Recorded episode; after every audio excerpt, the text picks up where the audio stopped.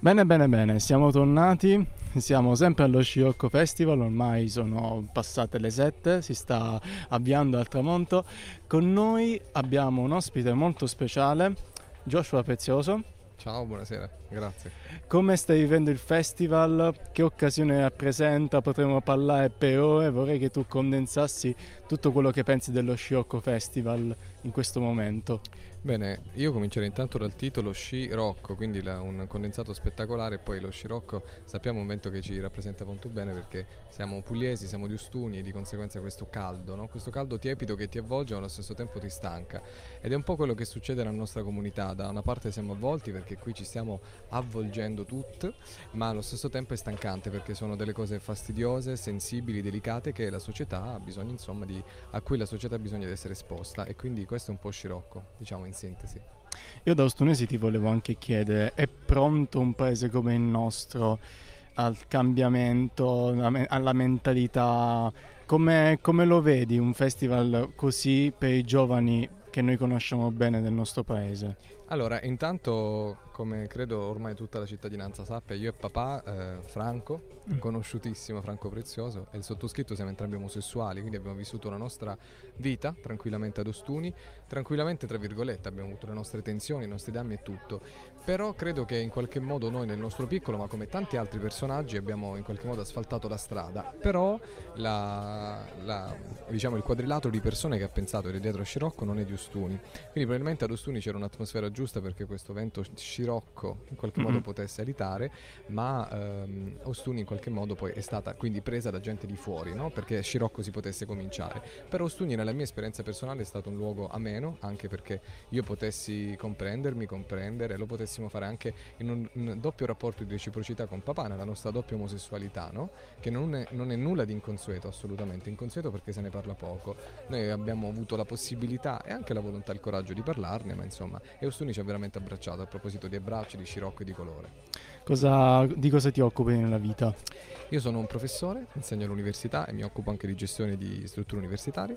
E ho finito da poco un'esperienza annuale molto bella tra Firenze, Roma e Bari, ma a settembre mi trasferisco a Torino, dove prenderò la direzione di un'università italiana e sono molto contento. Perfetto. Ehm, diciamo per la Puglia, tu cosa pensi? Come pensi che sia la Puglia per quanto riguarda queste tematiche, questi festival? Siamo effettivamente una regione che è capace di calpire queste, anzi, meglio ancora, siamo effettivamente nella, nell'epoca giusta per, uh, per parlare di queste cose, per avere una certa visibilità? Non so quanto ci sia mai un'epoca giusta o un'epoca sbagliata, c'è un'epoca e chiaramente lanciarsi anche in questo periodo ha dei rischi e delle responsabilità. La Puglia, eh, non so, eh, fare le comparazioni è sempre molto difficile, però mi attengo un attimino ai dati. La Puglia è stata la prima regione d'Italia fra le prime regioni d'Europa a creare un'agenda di genere che è stata poi creata eh, tra le persone anche da Titti De Simone che è una delle fondatrici di Scirocco, quindi abbiamo proprio in casa una delle narratrici no, di questa rivoluzione. Poi in Puglia abbiamo uno storico di persone che ha fatto coming out e che ha rappresentato la comunità comunità LGBTQI da, da tempo, pensiamo a Nichi Vendola, pensiamo a Vladimir Luxuria, eh, quindi insomma, ma ripeto anche proprio il, il, mandato di Emiliano di questo periodo è fortemente caratterizzato anche da un'inclusività importante, non per ultima, continuo a ripetere, l'agenda di genere che ci mette un calendario, ci mette, eh, ci mette di fronte a quello che è qualcosa di organizzato e di strutturale, di fronte a quelle che sono delle decisioni che vanno prese. Quando c'è un'agenda c'è una visione, c'è un orientamento, c'è una predisposizione e la Puglia, ripeto, è stata la prima regione in Italia e tra le prime regioni a livello europeo e Titti De Simone è stata tra le autrici, quindi mm-hmm. averla anche nella, nella capoccia no, di, di Scirocco ti fa capire sì, sì, quanto la Puglia sì, vada in quella direzione. Te l'aspettavi tutta questa affluenza anche nelle, master, anche nelle masterclass, nell'Academy? Eh, tutto questo, questo ambiente, fatto anche di giovani, devo dire, moltissimi giovani che sono venuti ai nostri microfoni, insomma, hanno partecipato. È una cosa che, che manda un messaggio, secondo te? Allora, assolutamente. Io insieme a Francesca Romana Recchia Luciani siamo entrambi i due coordinatori dell'Academy e quando all'inizio abbiamo cominciato a pensare ai corsi ho pensato, oddio, ma chi verrà? si ha sempre paura. Però in qualche modo, non so, avevo una certa sicurezza che in qualche modo mi faceva pensare che sì, si potrà fare, ci sarà tantissima gente. Molto trasversale la partecipazione, se andiamo a segmentare chi ha partecipato è veramente molto ampia in termini di diversi spettri, proprio di età, di provenienza e quant'altro, però davvero da tutta Italia. Veramente Stune è stata una piccola caput mundi eh, della comunità LGBTQI di, di questa settimana perché abbiamo gente che è venuta dal nord Italia così come dall'estremo sud Italia, quindi davvero è stato un piccolo ombelico del mondo eh, per il genere eh, e per insomma, la comunità LGBTQI+, inclusa anche la formazione. Quindi sì. Abbiamo assistito anche noi a...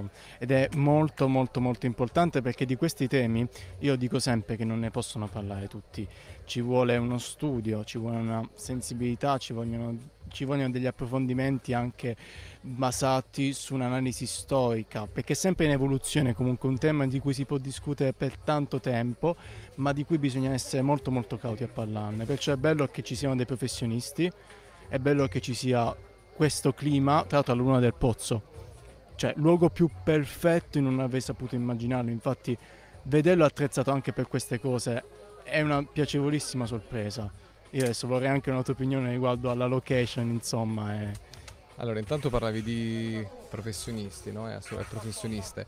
E noi chiaramente ci siamo grattati la testa e abbiamo cercato di capire chi meglio rappresentasse a livello internazionale, no? quella che è la scena degli studi, perché come dici tu sono dei temi molto delicati. Ciò non significa che non ne possano parlare tutte, assolutamente no, tutte abbiamo le nostre esperienze e possiamo in qualche modo portare la nostra, quindi abbiamo eh, attento in maniera trasversale a diverse esperienze. Chiaramente c'era un carico accademico importante, ma abbiamo coinvolto anche Vladimir Luxuria che non è un'accademica, abbiamo coinvolto giornalisti, eh, eh, anche pensatori, eh, studenti anche. Addirittura guarda, cosa molto bella per completare la parte di chi ha fatto parte di, c'era questa ragazzina di 12 anni che mi ha accostato anche in una delle mie lezioni, che ha preso attivamente parte all'insegnamento insegnamento, nella sua esperienza, perché non dobbiamo dimenticare che fare l'esperienza di, della, della, della, propria sessualità, della propria identità, parte da sempre, da subito, dal proprio principio, credo. Ora, scientificamente un po' più tardi, però è importante essere inclusivi o, come dice Veragheno, di ampie vedute, no? avere un linguaggio ampio. E quindi noi abbiamo, ripeto, la più giovane professoressa, se vuoi, aveva 12 anni, e il più grande non so quanto, però insomma abbiamo in qualche modo segmentato in maniera importante. La Luna nel Pozzo è un luogo magico, veramente magico, come tale si è sempre definito nel tessuto stunese, quindi non potevamo che essere richiamati da questa magia ed eccoci, credo che abbia richiamato tanta altra gente magica da tutte le parti del mondo davvero. Bene, io ti ringrazio. Magari quando ti vengono in mente altre cose da dire, noi siamo sempre qui, saremo qua tutta la sera. E, davvero, grazie mille. E se vuoi ti aspettiamo a Bari, tanto noi siamo nel campus universitario del Politecnico. Quando capiti, noi siamo apertissimi. Con molto piacere, ripeto che Bari era per me insomma, una città importante, infatti ho finito questa, anche questa missione di insegnamento quest'anno all'università, quindi eravamo di rimpettai in qualche modo e grazie mille, grazie. No, grazie serata. a te.